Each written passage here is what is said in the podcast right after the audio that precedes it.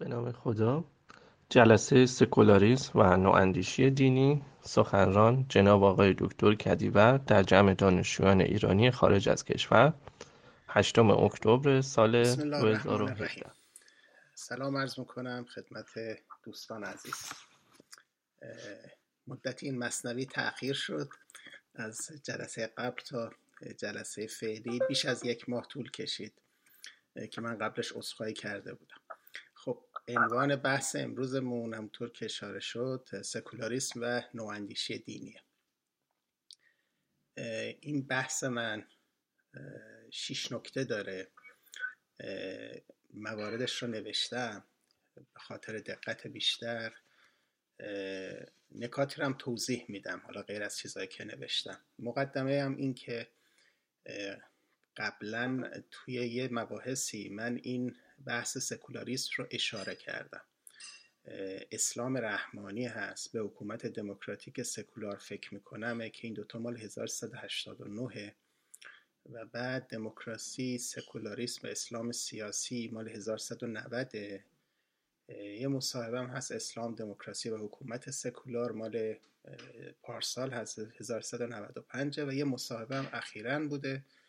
که نگرش غالب در میان مسلمانان به سوی دموکراسی و سکولاریسم خواهد بود. این مال تابستون 96 بحث اولم اینه که اول سر تحولات خودم در مورد سکولاریسم رو بگم. فکر می‌کنم این برای شما مفید باشه که من از اول اینجوری فکر نمی کردم و از کی چگونه فکر کردم و چه نقاط عطفی اتفاق افتاده. من اینا رو مورد منفی نمی‌دونم. معتقد هستم در هر فرد دیگری هم موارد تحول اتفاق میافته. در دهه اول پس از انقلاب فکر می‌کردم نظریه رسمی صحیحه. یعنی اون دوران طلبگی من دوران اول طلبگی. لذا خب اونجا نظر متفاوتی ندارم با نظر فرض آقای خمینی آقای منتظری امثال از 1367 من در نظریه ولایت فقیه تردید کردم.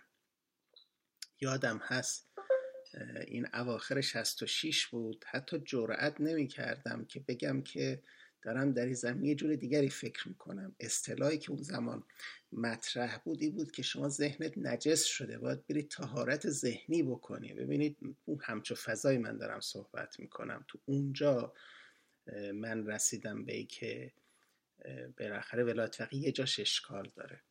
و سیطره علمی آقای خمینی در اون زمان در این حد بود که اشاره کردم. این شوخی نبود یه واقعیتی که در اون زمان بود. و متمایل به پیشنویس قانون اساسی شدم. پیشنویس قانون اساسی فلواقع جمهوری اسلامی منهای ولایت فقیه ولی جمهوری اسلامی بود. بالاخره حکومت دینی بود. حکومت دینی دموکراتیک بود. این چیزی بود که تو اون زمان من دنبالش بودم فکر می‌کردم. مثلا مرحوم مهدی بازرگان خب ایشون همون وقت رفراندوم ذکر کرد که به جای جمهوری اسلامی اسمش باشه جمهوری دموکراتیک اسلامی که آقای خمینی نپذیرفت. گفت جمهوری اسلامی نه یک کلمه کم نه یک کلمه زیاد. می‌خوام بگم من سال مثلا 67 رسیده بودم به همونی که آقای بازرگان گفته بود. از همون زمان از استقلال نهاد دین از دولت دفاع می‌کردم. یعنی منتقد دین دولتی بودم. منتقد دخالت حکومت در مسجد و حوزه و امثال هم بودم. اما هنوز از یه نوعی نظارت دینی دموکراتیک بر سیاست دفاع می کردم یعنی پس ذهنم این بود که بالاخره نمیشه افسار حوزه سیاست رو به امان خدا رها کرد. باید یک عالم دینی مثلا خلاصه به شکل دموکراتیک نظارت کنه بر اون. میشه گفت حالا تو این دوره تا حدودی متأثر از افکار استادم آقای منتظری بودم. از حوالی سال 1381 من از مردم سالاری اسلامی هم گذشتم. یادم دوره آقای خاتمی بود. حالا از امروز ذکر خیرشون هم بکنیم. به خاطر این مسئله اخیری هم که اتفاق افتاده. و ایشون خب از اومد از دموکراسی از مردم سالاری دینی دفاع کرد. ما هم در حمایت ایشون مقاله نوشتم که الان تو کتاب شریعت و سیاست هم درد شده. می‌خوام بگم هیچیشو حذف نکردم. هستش اونجا. ولی خب بعد از اون من از این مسئله گذشتم. یعنی دیگه در متن دین دنبال دموکراسی نمیگشتم. معتقد بودم که این دو تا مقوله متفاوته و به این نکته رستم از امکان سازگاری اسلام و دموکراسی بحث می‌کردم. یعنی یک مفهوم مدرن رو و یک دین رو با هم مقایسه می‌کنیم. حالا میشه دیندار بود و یک قرائتی از اون دین داشت که با این مفهوم مدرن سازگار باشه. دیگه از پسوند اسلامی برای دموکراسی استفاده نمی‌کرد و از نیمه دوم سال 1388 به حکومت دموکراتیک سکولار رسیدم. یعنی لزوم استقلال دولت از نهاد دین. قبلش لزوم استقلال دین از دولت بود. یه نیمه دیگری داشت حالا لزوم استقلال دولت از نهاد دین. و این روی دیگر سکه هست. یعنی دیگه من از این زمان از نظارت حقوقی نهاد دین بر سیاست و تقنین هم عبور کرده بودم. یعنی میشه گفت که دیگه فلواقع چیزی که مرحوم آقای منتظری هم که میفرمودن من از اون هم گذشته بودم. در حقیقت دهه های دوم و سوم من داشتم با امکان جمهوری اسلامی یا امکان نوعی حکومت دموکراتیک دینی کلنجار می‌رفتم. دو دهه. دو دهه کم نیست یعنی دو دهه کوشش می‌کردم که بالاخره می‌تونیم یک حکومت دموکراتیک دینی داشته باشیم یا نه. آخرش حداقل تو اون تاریخ من رسید با مطلق حکومت دینی خداحافظی کردم. یعنی دیگه به هیچ نوع حکومت دینی باور ندارم. این خلاصه نظرات من که همش هم میشه برای هر کدومش مستنداتی پیدا کرد و آورد. این قسمت اول. قسمت دوم مرایزم عنوانش هست انواع سکولاریسم. وقتی سکولاریسم رو به کار می‌بریم یک معانی بسیار متفاوتی داره. بعضیش خیلی منفیه بعضیش یه چیز دیگریه. باید مشخص بکنیم در مورد چی صحبت می‌کنیم. سکولاریسم انواعی داره. میشه به یک تقسیم بندی به سکولاریسم عینی و ذهنی یا سکولاریسم سیاسی و فلسفی که ساده تر هست تقسیمش کرد. سکولاریسم ذهنی یا فلسفی معادل الهاد و بیخداییه. یعنی خلاصش این میشه. گونه زندگی کن که انگار خدا مرده است یا اصلا خدایی در کار نیست. سخن برمیگرده به برخی تعالیم نیچه و امثال خب واضحه که هیچ مسلمانی نمی‌تونه به این معنا سکولار باشه. یعنی از همون ابتدا ذکر بکنم سکولاریسم ذهنی یا سکولاریسم بهش میگن subjective secularism یا سکولاریسم فلسفی این کلا از حوزه بحث ما خارجه. ایمان به خدا اساس مسلمانیه و سکولاریسم ذهنی یا فلسفی ضد اسلام و هر دیانت توحیدی است. خب این دیگه از این به بعد من وقت سکولاریسم رو به کار می‌برم واضح باشه که من منظورم این نیست. خب در مقابل این یه چیز دیگری داریم به نام سکولاریسم عینی یا سیاسی. که فلواقع اگه بخوام از این تو یک جمله صحبت بکنیم یک جمله تعریف من بدم. جدایی دولت از نهادهای دینی است. توجه بفرمایید. نگفتم جدای دین از سیاست. این دوتا خیلی با هم فرق می‌کنه. اونی که تو ایران به غلط تبلیغ شده اینه که سکولاریسم یعنی جدایی دین از سیاست. اونی که معنای این واژه هست یعنی سکولاریسم عینی ابجکتیو یا سیاسی یعنی جدایی دولت که یک نهاد سیاسی هست از نهادهای دینی. نهادهای دینی مثل چی؟ مثلا مثل مسجد برای ما مسلمان ها مثل حوزه حوزه های علمیه. مثل فرض بکنید علمای دین.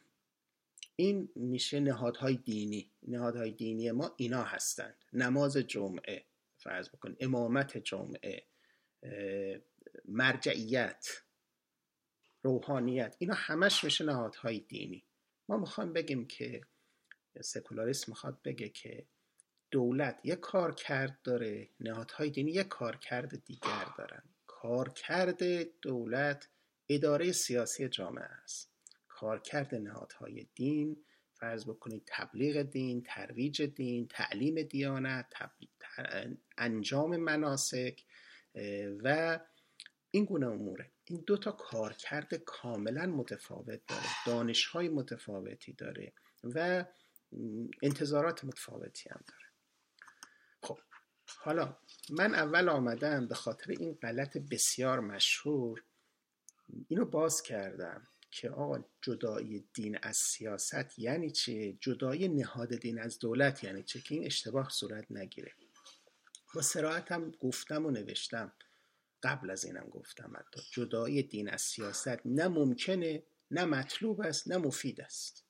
خیلی مهمه یعنی می‌خوام بگم مثلا ممکن نیست شما دین از سیاست جدا کنید. اگه کسی دنبال همچو کاریه این بله فرد سکولار فلسفی یا ذهنی یا فرد ملحد و بی خدا ممکنه دنبال این باشه. اما این اصلا ممکن نیست. تو جوامع دینی ممکن نیست. در همه جوامع سیاست به یک نحوی از آنها متأثر از دینه دین مردم. برمیگرده به میزان دینداری مردم. یعنی اگر توی جامعه دین یک نهاد بسیار قوی باشه شما اصلا امکان نداره که خارج از نفوذ دین حتی بتونید سیاست ورزی بکنید چه بخواد چه نخواد. یه مثال ساده می‌زنم. تو همین کشوری که من الان دارم زندگی می‌کنم. چند تا انتخابات ریاست جمهوری را من شاهد بودم. و دیدم که هر زمان که این کشور کشور سکولاری یعنی نظامش نظام سکولاری. در مقایسه با مثلا اروپا مردمش دیندارتر هستن. وقتی انتخابات ریاست جمهوری یا انتخابات کنگره یا مجلسشون برگزار میشه حداقل سه مورد بوده. سه, سه جا هست که کاملا من شاهد دخالت دین در سیاست بودم. یعنی اینکه ببینید اسم شما یه اسمی باشه که دلالت بکند به این که شما دین, دین یا مذهب متفاوتی از عموم جامعه دارید. خب این می‌تونه یه نکته منفی باشه یا اینکه باور دینی شما می‌تونه یه نکته مثبت باشه. این زمانی که رئیس جمهور قبلی و آمریکا انتخاباتش داشت برگزار می‌شد اسم میانی ایشون حسین بود. خب مقابل ایشون آمدن. کلی داشتن تبلیغ می‌کردن که آقا باراک حسین اوباما پس طرف مسلمان است. چرا اینو می‌گفتن؟ چون وقتی می‌گفتن مسلمانه اسلام اینجا یک اقلیته. اقلیت تحت فشار هم هست. باعث می‌شد چی؟ باعث می‌شد این کردیت منفی داشته باشه برای اون فرد. اگر اثبات بشه مثلا فردی مرمون هست که اینجا فرض کنید در نزد بسیاری از مسیحی ها نظر مساعدی نسبت به اونها ندارن. خب این بار منفی داره. اگر نشون بده که من با فلان کلیسا مرتبطم این مثلا می‌تونه بار مثبت داشته باشه. یکیش هویت دینی و مذهبی فرده. خب اینو چجوری می‌تونید انکار بکنید؟ توی مترقی ترین صنعتی ترین جامعه الان اینا تاثیر داره وجود داره. نکته دوم بحث سخت جنین تو تایید هر دو سه تا انتخاباتی که من دنبال می‌کردم این که رئیس جمهور بگه من اینو قبول دارم مثل رئیس جمهور قبلی.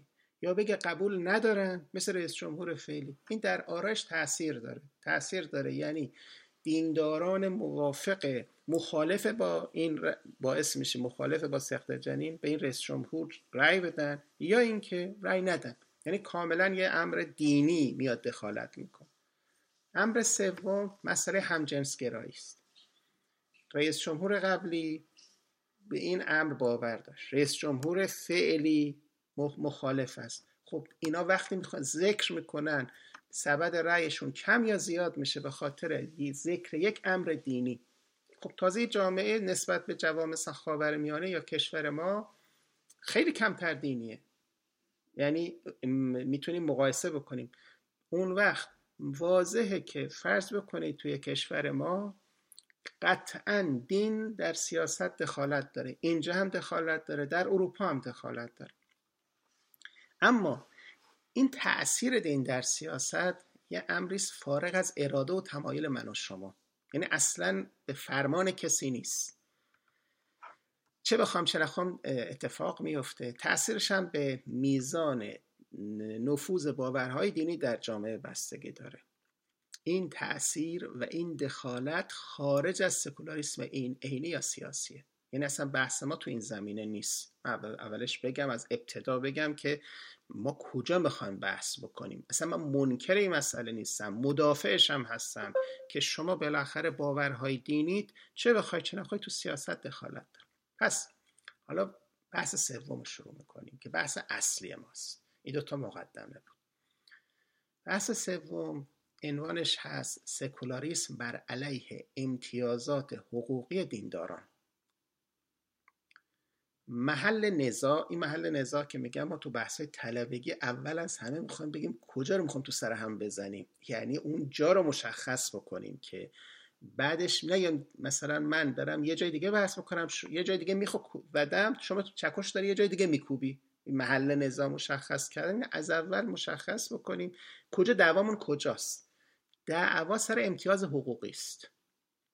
اصلا سر تاثیر دین در سیاست یا برعکسش نیست. دقیقا بحث در امتیاز حقوقی است. امتیاز حقوقی نهاد دین در دولت. آیا دینداری در نهاد دولت دارای حقوق یا امتیاز حقوقی هست یا نه؟ اگه گفتید نه سکولار هستید. اگه گفتید بله مخالف سکولاریسم هستید امتیاز حقوقی با نفوذ ارزش های دینی فرق اساسی داره. ما تو بحث قبلیمون گفتیم نفوذ ارزش های دینی رو نمی‌تونیم انکار بکنیم. اون خارج از اراده و اراده ماست. اما امتیاز حقوقی کجا محقق میشه تو قانون اساسی کشور؟ تو قانون اساسی مشخص می‌کنه که آیا و قوانین فرعی قانون اصلی و قوانین فرعی مشخص می‌کنه که کجا به دینداران امتیاز داده شده حقوق ویژه براشون تعیین شده در اختیار به اصطلاح پیش بینی شده. بنابراین بحث ما برمیگرده به یه امر حقوقی. در حالی که قبلی نفوذ دین در سیاست یه امر جامعه شناختی بود. بنابراین از هم اول مشخص کنیم. ما بحثمون بحث جامعه شناختی نیست. ما بحثمون بحث حقوقی. خب حالا بحث واز شفاف شفاف می‌کنم. یعنی اگه شما بخواید بحث کنید دقیقا میریم تو اینجاها باید منو نقد کنید. این امتیاز حقوقی به دو سوال اصلی برمیگرده. سوال اول. دو تا سوال داریم که اگر اینا جواب بدیم معلوم میشه. ما فرض حالا اسمش هم خوشتون نمیاد اصلا اسمش هم به کار نبریم به این مسئله اعتقاد داریم یا نداریم؟ سوال اول. آیا معتقدان دین یا مذهب خاص یا برخی اصناف اونها مثلا فقها از حقوق یا امتیاز ویژه‌ای در حوزه عمومی و به شکل مشخص در دولت یعنی هیئت حاکمه برخوردار هستند یا نه؟ آیا شرط زمامداری یا تصدی کلیدی ترین مناسب سیاسی اعتقاد به دین و مذهب خاص یا برخورداری از دانش دینی ویژه است؟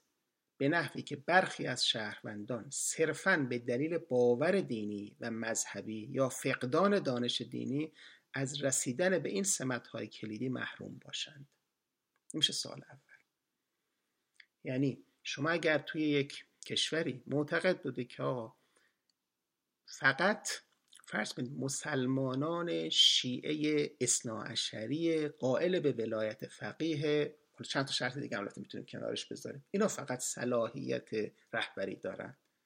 یا برای ریاست جمهوری همه اینها هست. به علاوه این که یه شرط هم گذاشتیم جالبه. اونجا شرط رجال مذهبی نگذاشتن اینجا گذاشتن. ببینید همینطور داریم دایره رو تنگترش می‌کنیم. یا می‌خوام فرض بکنید وزرا رو انتخاب بکنیم. خب دیدید الان اینا که اتفاق افتاده. ما تو آسمون و کره مریخ صحبت نمی کنیم بالاخره 4 5 درصد از جمعیت ایران مسلمان اهل سنت هستن. کمتر یا بیشتر؟ قرار بوده مثلا اینا انتظارشون اینه که بالاخره یه وزیری از بین اونها انتخاب بشه یا در مناطقشون استاندار اهل سنت باشه از هم مذهب خودشون باشه. خب واقعش اولیاء سیاسی کشور ما و اولیاء دینی هر دوتاشون باور ندارن به این مسئله. یعنی تو اینجا معتقد هستن که شرط حتی وزارت هم شرط استانداری هم شرط معاونت وزارت هم ها حال تو حالا برید پایین تر دیگه تا آخرش میشه رئیس اداره مثلا یه چیز کوچیکی هم. آخرش میگه چی قاعده سلطه برقرار شده و نمیشه. باید حتما مثلا از دین و مذهب خاصی شرطی هست که داشته باشه. یا آمدیم ذکر کردیم که رهبر کشور حتما باید فقیه باشه. حالا بعدم اومدیم دیدیم فقیه نداریم. اول از مرجعیتش زدیم همینطوری حالا اینا بحث دیگری جای دیگه کردن. یا مثلا فرض بکنید وزیر اطلاعات باید فقیه باشه. حالا چه ربطی داره بین مثلا کار امنیتی و فقاهت؟ انصافا عجب شعر گفتن به جای خودش. یا مثلا فرض بکنید قضاوت شما ذکر می‌کنیم حتما باید فقیه باشه. بعدم جالب اینجاست که همون سال 60 61 من دستخطی از آقای خمینی پیدا کردم که اینجا قاضی نداشتن مشتهد به اندازه کافی. یعنی مثلا چیزی حالا به شما بگم کمتر از یک درصد قاضی مشتهد ما داشتیم. اگه بگیم یک صدم درصد هم نترسید یعنی از اینم بعض بدتر بوده. و بعد وقتی داره ذکر میشه بحث توی قانون تعذیرات تعذیر یعنی چیزی که واقع به دست قاضیه. و اینا می‌خواستن قانون تعیین بکنن. دست قاضی رو ببندن. خب فقه های سنتی مثل آقای صافی گلپایگانی که اون زمان دبیر شورای نگهبان بوده مخالف بوده. می‌گفت آقا تعذیر که نمیشه محدودیت براش ایجاد کرد. درست می‌گفته. بعد آقای خمینی نوشته بابا از عقل میته من دارم استفاده می‌کنم. برای که قاضیه که گذاشتیم اغلب غریب به اتفاقشون مشتهد نیستن. وقت یکی برای جرم مشابه یکی اعدام می‌کنه که مثلا دو سال زندان میده. ببینید مسئله اینجوری بوده. به خاطر همینه که میگم حالا آیا قاضی باید فقیه باشه؟ وقتی هم میگیم بله وقتی هم فقیه نداشتیم مشتهد نداشتیم اون وقت می‌رسیم به همش با عقل یعنی کشور با عقل میت ما اداره کردیم. شعرهایی که گفتیم و تو قافیهش گیر کردیم. حالا این قصه سال اولمون بود. سال اول اینه که این شرط زمامداری داشتن دین و مذهب خاصیه یا نه جالب اینجاست که توی اهل سنت هم ابتدای حرفا بوده. مثلا تو احکام سلطانی ماوردی و دیگران اونا هم همینا رو نوشتن. حالا بس خودمون بپرسیم. از خلفای اموی و عباسی و عثمانی و غیرهم چند تاشون فقیه بودن؟ هیچ کدوم. هیچ کدوم. خب مجبور شدن چیکار بکنن؟ یکی یکی اینا تخفیف بدن.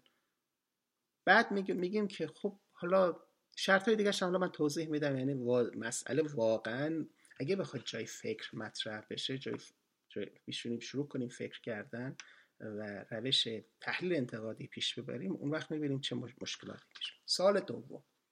سال دوم سختتر از سال اوله. سال دوم اینه که آیا نهادی دینی حق وتوی قوانینی که نمایندگان مردم در مجلس قانونگذاری وضع کردن دارد؟ خب ببینید ما حتی تو قانون مشروطه حداقل رو کاغذ یک اصلی بود به نام هیئت نظارت علما که اونا مثلا نمایندگان مراجع تقلید بودن و اونا حق وتو داشتن. هرچند هیچ وقت ازش استفاده نشد و عملی نشد. اما روی کاغذ بود. اما توی جمهوری اسلامی خب ما نهادی به نام شورای نگهبان داریم. اصل چهار قانون اساسی داریم که بر تمام عمومات و اطلاقات این قانون و همه قوانین کشور واقع حکومت داره و اون اینه که همه هیچ چیزی منافی با شرع نمی‌تونه تصویب بشه. من چند تا سوال نوشتم با دقت. آیا نهاد دینی حق نظارت بر تقنین و اجراییات و فرهنگ کشور رو داره. حالا نهاد دینی می‌تونه نهاد ولایت فقیه باشه می‌تونه نهاد شورای نگهبان باشه می‌تونه هر نهاد مشابه دیگه باشه.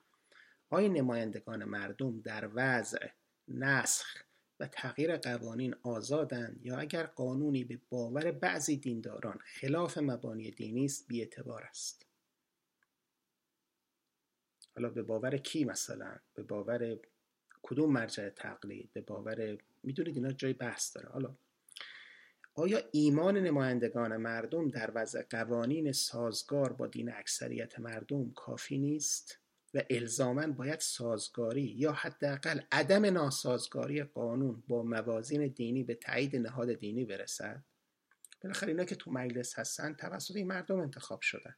این مردم که نمی‌تونن آدم بیدین انتخاب بکنن. خب اکثر قریب به اتفاق اینها میگه از کوزه همان برون تراوت که دروز دینشون مثل دین بقیه مردم. حساسیتشون مثل حساسیت بقیه مردم. بنابراین وقتی می‌خوان قانون وضع بکنن به شکل طبیعی موازن دینی رو توجه می‌کنن بهش ولی اینکه ما میگیم نه این کافی نیست. ما باید یه نهاد جداگانه بذاریم که یکی از تا رو احراز کنیم. احراز کنیم سازگاری با موازین شهر خب خیلی حد اکثریه. اولش اینجوری فکر می‌کردن. بعد رستن که نه بیم حد اقلیش بکنیم. احراز عدم ناسازگاری. یعنی اینکه اگر ناس دوتاش منفی ذکر شده. یعنی اینکه آیا این قانون ناسازگار هست با چیز؟ ناسازگاری اشکال دارد. سازگاری قابل اثبات نیست. سازگاری خیلی سخت اثبات کردنش اما ناسازگار بودن باعث وتو می شود باعث لغو میشه. الان طبق دومی دارن عمل می‌کنن. من توی مقاله مفصل این رو نوشتم. شرع شورای نگهبان در برابر قانون نمایندگان مجلس. تو کتاب شریعت و سیاست آمده. بالاخره آیا تقنین اولا و به ذات امر دینی و حق خداوند است؟ سوال خیلی سوال مهمیه. یعنی اصلا قانونگذاری این پس ذهن همه علمای دینی ما این مسئله است. ببینید واضح ترین فردی که این رو تو دوران مدرن گفته سید قطبه. آقای خمینی بعد از اون اومده ابوالاعلا مودودی بعد از سید قطب اومدن. این سه نفر شاخصترین در بیان اهل سنت و شیعه شاخصترین علمایی هستند که به این نکته قائل هستند و ابراز کردند. اینا میگن که ببینید حاکمیت در زمین از آن خداوند است. این مطلب و بعدش هم تقنین هم مال اوست. بنابراین اگر کسی می‌خواد در این زمینه کاری انجام بده باید از صاحبش اجازه بگیره. یعنی باید بریم ببینیم آیا خدا اصلا به رسول و ائمه نمیشه از خداوند آیا اجازه داده که ما قانون گذاری بکنیم یا نه؟ و قانونی که او وضع کرده ما حق تخطی نداریم. خیلی حرف حسابی هم هست. اصلا از اولش باید بحث بکنیم. ببینید ما نمی‌خوایم بگیم که ما منکر قانون الهی هستیم. می‌خوایم ببینیم اصلا خدا قانون وضع کرده. سوال سوال بسیار مهمیه. آیا دینداری با اجرای قوانین دینی آغاز میشه؟ خب اگه قبول کردیم که خدا قانون وضع کرده دین قانون داره خب در نتیجه قانون باید اجرا بشه. یعنی ما که مسلمانیم متدینیم باید قانون ها رو اجرا بکنیم. حالا چجوری دینداریمون شروع میشه؟ چجوری حکومت دینی شروع میشه؟ حکومت دینی با اجرای قانون دینی شروع میشه. نگاه بکنید توی سال 58 اولین کاری که جمهوری اسلامی انجام داد اجرای قانون مجازات اسلامی بود یعنی حدود قصاص. اصلا با این شروع شد. الانم توی افغانستان تو پاکستان همین داعش علیه ما علیه. وقتی می‌خواد بگه من می‌خوام اسلام اجرا بکنم اولین کاری که می‌کنن چه گردن می‌زنه میشه اسلام. دست می‌بره میشه اسلام. شلاق می‌زنیم تو عربستان سعودی میشه اسلام. یعنی اسلام رو اومدن تو همه جا معادل گرفتن با اجرای قانون. اجرای قانون هم چیه؟ قانون مجازات و اله لا ماشاءالله پیش میرن خب. این سال دوم سال دوم من مطمئن هستم الانم تو کشور ما بسیاری هنوز با این سال دوم مشکل دارن. ممکنه به سال اول رسیده باشن به اینکه نه واقعا لازم نیست که مثلا فقیه رئیس کشور باشه. ولی که وقتی به قانون دینی می‌رسن مشکل دارن. من حتی با اساتید خودم ببینید مدت ها فراوان بحث کردم. اولی داشت لغ می‌شد اما تو دومی بسیار وایسادن هنوز. یعنی فکر می‌کنن فقه یعنی قانون و مسلمانی هم چیزی جز اجرای قانون دینی نیست. این هنوز هم تو ذهن خیلی ها وجود داره. یعنی من خوباش رو میگم فرض کنید آقای منتظری به دومی کاملا باور داشتن. و اولی هم حالا سیر فکریشون رو نوشتم که از ولایت به نظارت رسید و چه شد و بعد به نظارت به تقنین رسید بالاخره. یعنی ایشون حتی اولی رو هم رها نکردن. یعنی قائل بود به نظارت فقیه اعلم بر تقنین. چیزی بود که تو این آخرین حدی که تخفیف دادن اینجا. یعنی می‌خوام بگم خوبان ما از فقها به هر دو سال پاسخشون مشخصه. یعنی هیچ کدومشون سکولار نیستن نه در سال اول نه در سال دوم. حالا به عرایز من توجه بفرمایید. استدلال من. اگر نژاد و رنگ منشأ هیچ امتیاز حقوقی نیست. الان من به سادگی دارم این حرف رو می‌زنم. اما دو قرن قبل منشأ امتیاز حقوقی بوده تو دنیا بوده. حالا الحمدلله دین ما تو این زمینه از اولش وضعش روشنه. یعنی هیچ وقت نژاد و رنگ منشأ امتیاز حقوقی نبود. اگر جنسیت نباید منشأ هیچ تبعیض منفی حقوقی و امتیاز حقوقی جنس مذکر بر جنس مؤنث بشود من این رو به شکل به اصطلاح گفتم نباید. برای اینکه هست متاسفانه الان در میا اکثر جوامع اسلامی حالا این بحث جلسه بعدیمه که می‌خوام در مورد حقوق زن صحبت کنم. در اکثر جوامع اسلامی بالاخره تبعیض حقوقی جنسیتی برقراره. من گفتم مقایل نیستم. من معتقد نیستم که این کار حرف درستیه. معتقدم جنسیت نباید منشأ هیچ تبعیض منفی حقوقی شود. ببینید منفی رو اضافه کردم به خاطری که ما تبعیض مثبت به نفع زنان باید داشته باشیم. زمان بارداری زنان از حقوقی برخوردارند که هیچ مردی برخوردار نخواهد بود.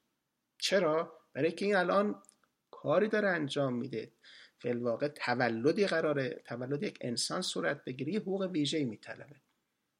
فرض کنید جنایتی اگر در اون زمان بر علیه این زن صورت بگیره این جنایت بر یک فرد عادی نیست بر دو فرد داره صورت می‌گیره. هاکذا قبلش بعدش از یه حقوق ویژه حتی اگر داره کار می‌کنه برخورداره. در مورد مثلا در مورد آزار به زنان حتی در خانواده خب اینا یه حقی است. نمی‌تونیم بگیم زن و مرد مساوی خب در چهار دیواری اختیاری مرد می‌گیره زنه رو کتک می‌زنه. نمی‌تونیم بگیم هر دو تا یک حق دارن. اینجا اتفاقا قانون از زن حمایت بیشتری می‌کنه. لذا من تبعیض منفی رو نوشتم. گفتم هیچ تبعیض منفی حقوقی نمیشه بهش قائل بود. تبعیض مثبت قائل میشیم. این رو جای خودش توضیح میدم و به شکل واضح تر آیا امتیاز حقوقی جنس مذکر بر جنس مؤنث پذیرفتنی است یا نه؟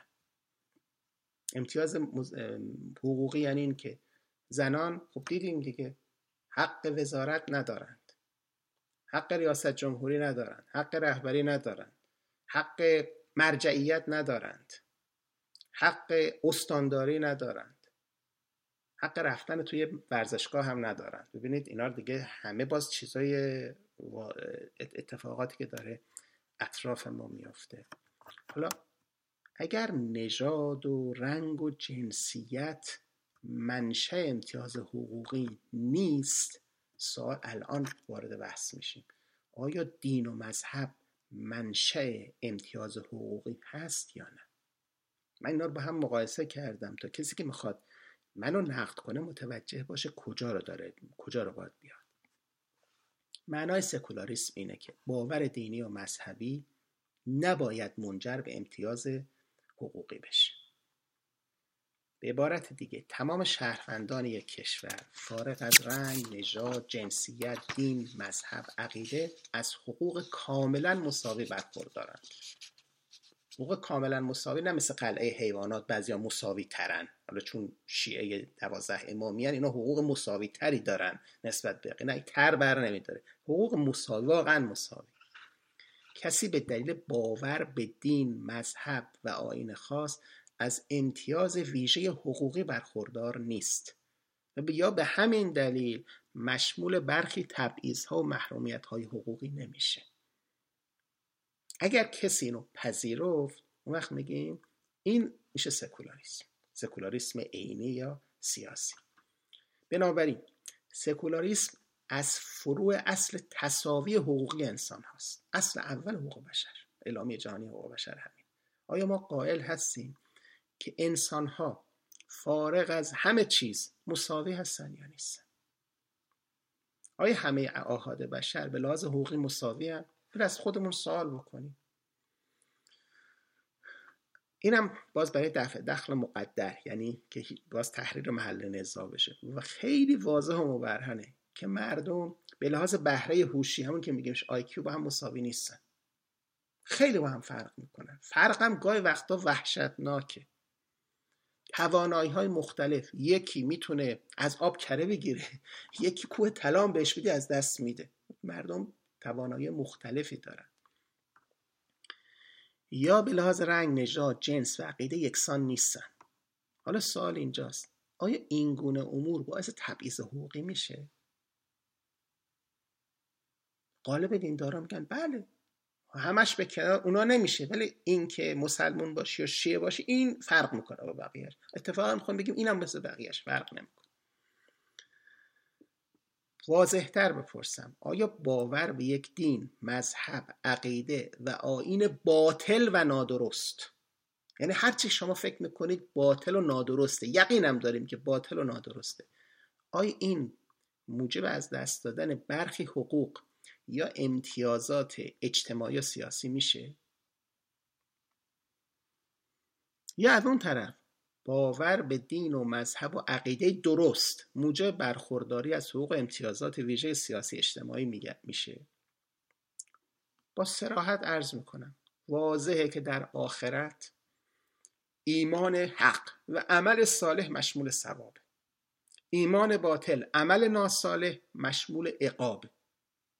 خب این تا آخرتش ما مطمئن اما همین خدایی که در آخرت اینگونه ثواب عقاب می‌کنه. تو دنیا چجوری رفتار می‌کنه؟ تکوینا. آیا رزق و روزی و نعمتهای خودش رو فقط به مؤمنان صالح میده فقط به مسلمانان شیعه دوازده امامی معتقد به ولایت مطلقه فقیه میده. بقیه دیگه نه آفتاب بهشون میتابه نه بارون برشون میباره نه سلامتی بهشون داده میشه. نه می‌تونن نفس بکشن. ببینید اینجور خدای ما اینه. آیا افراد با وضوح می‌پرسم؟ آیا افراد گمراه ملحد منحرف کافر مشرک منافق و فاسق اینا از نعمت و رزق عمومی بندگان دیگر خداوند برخوردار نیستن؟ مثلا سلامتی فقط به ما خدا میده. اون با چون گناهکاره چون عقیدش خرابه مثلا او از سلامتی برخوردار نیست. یا حق حیات حق تعلیم و تربیت حق بهداشت حق امنیت حقوق شهروندی. آیا این که طرف بهایی مرمون شیطون پرسته علی اللهی هر چی شما بگید هر چی باطله هر چی می‌خواد بگید ذکر بکنید. آیا این به اعتبارش یا مسلمان اهل سنته یا مثلا مسیحیه یا یهودیه یا بوداییه یا هندوه یا هر چیز دیگری؟ آیا این باعث میشه که از یکی از این حقوق محروم باشه؟ خب این توی متون عرفانی ما خیلی چیزا من خوندم. حالا بعضیاشو فلوا اقتباس کردم. بر در سرای دنیوی به زر نوشتند از ایمانش نپرسید و رزقش دهید. خب اونجا نوشته که بر در اون خانقاه نوشته بود که اگر کسی به اینجا در آمد از ایمانش نپرسید و نانش دهید. حالا من میگم این مال اون بابا نیست خدای ما اینه. میگه کسی که تو دنیا اومد نپرسید تو دین درستی داری ایمان درستی داری یا نداری. رزقش میده. هر نعمتی به من و شما داده به اونم میده. هیچ فرقی نمی‌کنه. یا اون شعر دیگه میگه که گبر و ترسا وظیفه خور داری. دوستان را کجا کنی محروم؟ این دو وقتی گبر و ترسا وظیفه خورداری یعنی وظیفه خور خداوند داری خب از من و شما سوال می‌کنیم. حالا موقع رسیدن به مناسب اجتماعی یا مسائل حقوقی قانونی آیا تفاوتیه؟ خب سوال اینه دقیقا که در حوزه تشریع و حقوق ما تا حالا تو حوزه تکوین صحبت کردیم. حالا حوزه تشریع و امور حقوقی. مادامی که کسی جرمی مرتکب نشده به دلیل باور دینی یا عقیده که ما نادرست می‌دونیم و احتمالا در آخرت هم مشمول عقاب میشه از اون این چنین فردی از حقوق یا امتیازات اجتماعی سیاسی می‌تونه محروم بشه یا نه؟ آیا کسی به دلیل باور دینی و مذهبی از امتیازات خاصی برخوردار میشه؟ اگه سکولار باشی میگی نه. اگه نباشی میگی بله. تفاوتش. می‌خوام بگم الان می‌خوام چیزی رو نفی و اثبات بکنیم که ماحصلش این بود که عرض کردم. خب قسمت چهارم عرایزم عنوانی رو گذاشتم واقعیات سیاسی اجتماعی. خب حالا میگیم که اینو پذیرفتیم اون وقت چی اتفاقی میفته یه دفعه کنفیکون میشه مثلا یه دفعه تو کشور شیعه مذهب همه اهل سنت میان بالا یا تو کشور مسلمون همه چه می‌دونم مسیحی یا یهودی ها میان بالا یا بیدینا میان بالا. ببینید شرط احراز مناسب سیاسی دو تا بیشتر نیست. یه تو گوشمون فرو کنیم. دو تا بیشتر نیست. یکی کاردانی هست اسم دیگهش تخصصه. شرط دوم وساقت یا امانت داری یعنی درست کاری شما هر کاری رو می‌خواید به هر کسی بدی اون کار یه تخصص خاصی لازم داره. باید فرد امین باشه. غیر از این دوتا هم هیچ شرط دیگه وجود نداره. حالا ما مانیم دوازده تا شرط مثلا برای رهبری ذکر کردیم. این دوتاش دو تا شرط اصلی. غیر از این دو شرط هیچ شرط دیگری خصوصا شرط دینی و مذهبی وجود نداره. شرط اعتبار قانون هم. حالا بخوام یه قانون درست کنیم یه قانون وضع بکنیم. برخورداری از پشتوانه کارشناسی نمایندگان مردم. یعنی اون نماینده که آمده قانون رو بهش رأی داده کارشناسی کافی کرده باشه. رأی هم آورده باشه. دو تا نکته داره. کارشناسی رأی. رأی اکثری حالا اگه بگم متاسفانه ما هر دوتاش مشکل داریم توی این زمینه حالا جای دیگه. هیچ شرط دیگری توی این زمینه قابل اعتنا نیست. واضحه که در عمل مردم غالبا به کسانی رأی میدن که به اونها هم نژاد هم رنگ هم زبان هم جنس هم دین هم مذهب و هم عقیده باشن. آقا ترکا به کی رأی میدن؟ حضرت عباسی. به ترکا رأی میدن. لورا به کی رأی میدن؟ به لورا رأی میدن. فارسای به کی رأی میدن؟ بالاخره وقتی میریم توی مناطق محلی این حالا تئوریایی که بافتیم به جای خودش مهمترین مسئله آقا ایشون هم ولایتی ما هست یا نیست؟ این مسئله. ببینید وقتی تو سال 76 مهمترین عامل آقای خاتمی که رئیس سیادتش بود. خب ببینید این این مسائل خیلی یا این که خوش قیافه بود خوش لباس بود غیر از که حالا حرف خوبم می‌زد به جای خودش از دموکراسی و جامعه مدنی و کذا و کذا دفاع می‌کرد. اما این موارد هم توش تاثیر داشت. می‌خوام بگم واقعیات چیز دیگریه. یعنی اینکه مردم وقتی می‌خوان رأی بدن همینجا تو همین کشورهای فرض بکنید به اصطلاح پیشرفته این مسائل دخالت داره. درسته هرچه پیشرفته تر باشن دیگه نمی‌دونم هم مذهبی و هم نژادی و اینها تاثیرش کمتر میشه اما تاثیر تاثیر فعل جمله ای داره. حالا وقتی داشتم این رو می گفتم واقعا خانوما فقط به نامزد خانم رأی میدن. اینجا هم اینجوری نیست. یعنی مثلا همین رأی انتخابات قبلی که بود خب خیلی از خانم ها ندادن رأی ندادن به خانم هیلاری کلینتون. یعنی این غالبا زران لذا نوشتم اینجا غالبا. بسیار بعیده که مثلا اکثریت شهروندان شیعه به نامزد اهل سنت رأی بدن. یا مثلا اکثریت مسلمان به نامزد فرض مسیحی یا یهودی رأی بدن حالا بر فرض فرض محال ذکر می‌کنه اگر یه فردی تونست رأی افرادی از دین و مذهب دیگه رو جذب بکنه باید بهش بگیم ماشاءالله بارکالله تو چقدر توانایی داشتی که مثلا تو اهل سنت بودی تونستی رأی شیعه رو جذب بکنی. این جایزه داره. اینو باید نشست و تحلیل کرد چه اتفاقی افتاده. به حال من اینجا با سراحت نوشتم چرا نباید نمایندگی مردمی که به چنین افرادی رأی دادند رو او حق نداشته باشه به عهده بگیره؟ این اتفاق افتاده تو شهر یزد یکی از اعضای شورای شهر زرتشتی. خب دبیر شورای نگهبان اومده به یه جمله تو صحیفه امام آقای خمینی استناد کرده جمله چندان هم سراحت نداره. فرد رد صلاحیت کردن در حالی که اصلا شورای شهر ربطی به شورای نگهبان نداره. کار مجلسه. اتفاق افته بابا رو انداختن بیرون از شورای شهر خب اینا همه چیزی می‌خوام بگم بحثا که داریم می‌کنیم واقعا روش توجه بکنید. بحثا بحثای عینی جامعه امروز ماست. از اون سمت حالا تو بحث قانونگذاری. بدیهیه که نمایندگان مردم در مجلس قانونگذاری خودشون افراد بیدین و لامذهبی نیستن. در قانونگذاری ارزش ها و موازین دینی و مذهبی رو رعایت می‌کنن. این حرف من تنها هم نیست. اینو مرحوم ناینی آخوند خراسانی هم تو کتاباشون نوشتن. همون وقتی که شیخ فضلالله نوری داشت زور می‌زد تحمیل می‌کرد که اصل متمم قانون اساسی رست چهار متمم رو ببرن توی قانون. همین که باید یه هیئت نظارتی حق وتو داشته باشه. ناینی تو کتاب تنبیه الامه نوشته آقا وجود تعدادی مجتهدین در بین نمایندگان مردم کافیه. حرفشون می‌زنن خب اونام که انادی ندارن خب میپذیرن. ما نمی‌خواد الزام حقوقی بکنیم به اصطلاح زور چپون بکنیم. حرف حساب همه میشنون. خب اما اگر حالا سوال اینه اگر نمایندگان مردم قانون رو تصویب کردن که به باور برخی علمای دین این قانون نادرسته چه باید کرد؟ قطعا تو ذهن همه شما میاد وقتی من از سال دوم اصلی رو گفتم این سال تو ذهنتون میاد. خب پاسخ من اینه. اون عالم دین حق داره بر علیه قانون مصوب که فکر می‌کنه نادرسته شروع بکنه تبلیغ کردن. استدلال بکنه به این ادله این قانون غلطه. این قانون خلاف موازین دینیه خلاف موازین شرع خلاف سنت و قرآن و امثال هم هست.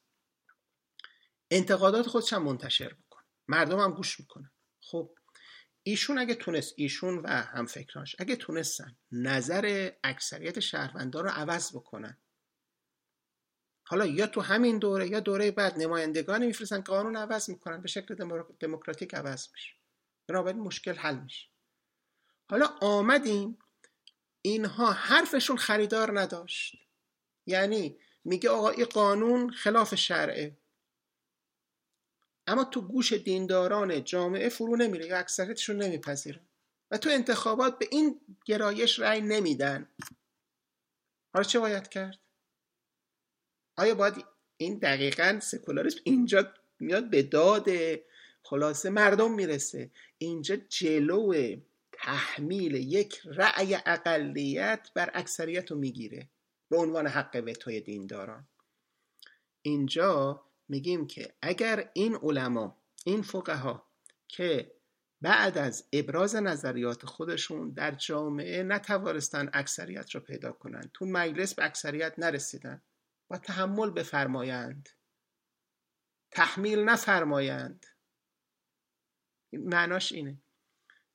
به هر حال سکولاریسم دموکراتیک به تحمیل و تحمیل آراء اقلیت بر اکثریت رأی منفی میده. از اون سمت هم حقوق پایه هم باید رعایت بشه. یعنی اگه اکثریت هم اومد خواست چکار بکنه؟ مثل اوایل انقلاب بعد تو اوایل جمهوری اسلامی اینکه ما بیام حقوق اقلیت رو نادیده بگیریم. اونم جلوش می‌گیره. یک حقوق پایه باید رعایت بشه. خارج از اون حقوق پایه به رأی اکثریت مراجعه می‌کنه بحث پنجم من منافع سکولاریسم. حالا تا اینجا تحلیلش مفهومی کردم موازین ساله مختلف حولش هم مطرح کردم. حالا چه منافعی داره؟ منفعت اولش اینه که سکولاریسم مانع دخالت ارباب قدرت در دین و مذهب میشه. باور کنید دین دولتی مذهب حکومتی اینها به شدت مضر است. وقتی دولت دینی داشته باشیم حکومت دینی داشته باشیم بالاخره دین دولتی خواهد بود. حوزه دولتی مسجد دولتی روحانیت حکومتی مرجعیت حکومتی اینا همش چیزاست که اتفاق افتاده. ولی در حکومت نظام سکولار مسجد حوزه روحانیت مرجعیت اینا همه توسط دینداران اداره میشه. بودجهش هم بودجه دولتی نیست. دیگه ببینید شهرداری کشور نمیاد برای شهر نجف بودجه بکنه که خلاف شرع و خلاف قانون. به شما چه مربوطه که شما بیاد توی پول مردم رو از جیب مردم بردارید بدون احراز نظر اونها برید توی یک جای دیگری بخواد هزینه بکن آش نظری درست کردن از بودجه عمومی حرام است مجاز نیست غیر قانونی است. می‌خوای برای عقیده دینیت خرج بکنی از جیبت خرج از جیبت باید بدی. زکات بده صدقه بده انفاق بکن. نه از بودجه دولتی. هیچ مقام سیاسی حق تحمیل نظر و قرائت خاص خودشو نداره. دیگه اون وقت نمیاد که صدا سیما جای تحمیل یک قرائت شاز و نادری به ذهن مردم بشه. به همه از دین و آین برگرد. این فایده اول که دیگه قبلا هم گفتم تفسیرش. دوم سکولاریسم سلامت دولت می انجامد. از ورود افراد غیر کاردان به بهانه برخورداری از باور دینی یا مذهبی یا دانش دینی و مذهبی که هیچ ربطی به شغل او ندارد جلوگیری می کند. این دولت سالم اولش دولت کاردانه. آقا اطلاع کافی از حوزه تخصصی داشته باشی. این شغل تخصص های لازم داره. ما چه کار کردیم با آب کشور آب زیرزمینی کشور؟ یا نادانی جهالت ما بوده.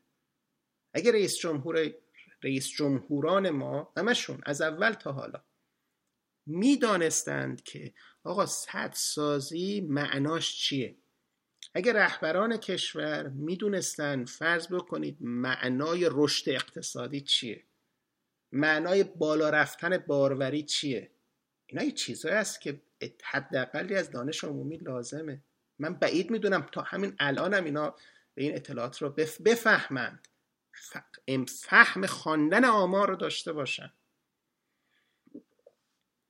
خب این باعث میشه که ما کار رو به کاردان بسپاریم. نه به افرادی که صرفا با کوپن فرض بکنید روحانیت و فقاهت و سیادت و امثال هم بالا اومدن.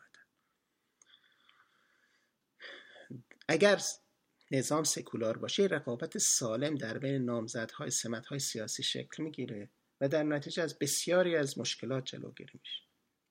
منفعت سوم. اینا هر کدومش میشه یه جلسه بحث کرد. منفعت سوم.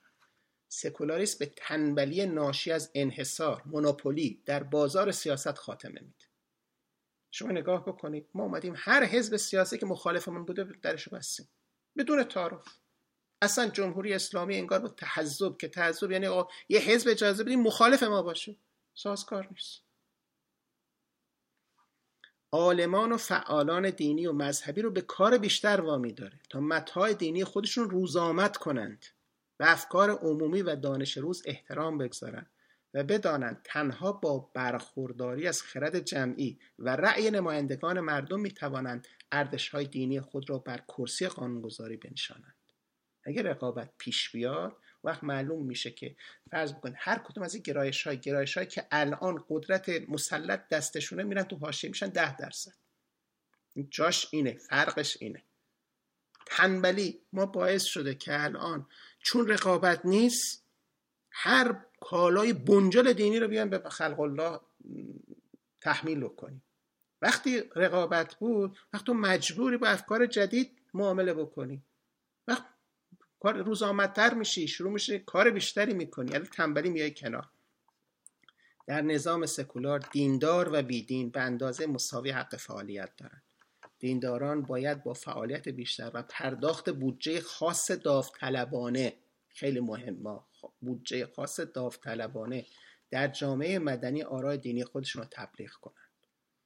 انحصارگرایی به ضرر دین و ایمان است. اگر می‌خوایم دین و ایمانمون رشد کنه با جامعه آزاد باشه و دیگران هم امکان همین کارهایی که ما می‌کنیم داشته باشن نگرانم نباشیم مگه حالا توی جوامع دیگه که اینا دارن تبلیغ می‌کنن همه بیدین شدن هم دیندار پیرو خودشو داره هم بیدین. همه تبلیغ می‌کنن کسی نیست گوش می‌کنه شما کاری بکنید که مردم داوطلبانه بیان حرف شما رو گوش بکنن. آخرین عرضم. یه دفع دخل مقدره که احتمالا تو سالاتون بیاد. آیا حکومت پیامبر و ائمه سکولار بود؟ تو همه اومدی چه می‌دونم منافع برای ذکر کردی اینا به عقل پیغمبر و ائمه نمی‌رسید چرا اونا اومدن همچون کاری کرد خب عرض من ایشون همه تو هر جلسه صحبت کردن یه سال شده. ببینید سکولاریست دموکراسی حقوق بشر این امور از مفاهیم و نهادهای مدرن. در دوران پیشا مدرن به دنبال این مفاهیم نگردیم و نخواهیم این مفاهیم رو به اون امور تحمیل کنیم. به تعالیمی که در دوران پیشا مدرن شکل گرفت. پیامبر خدا به وحی الهی متصل بود.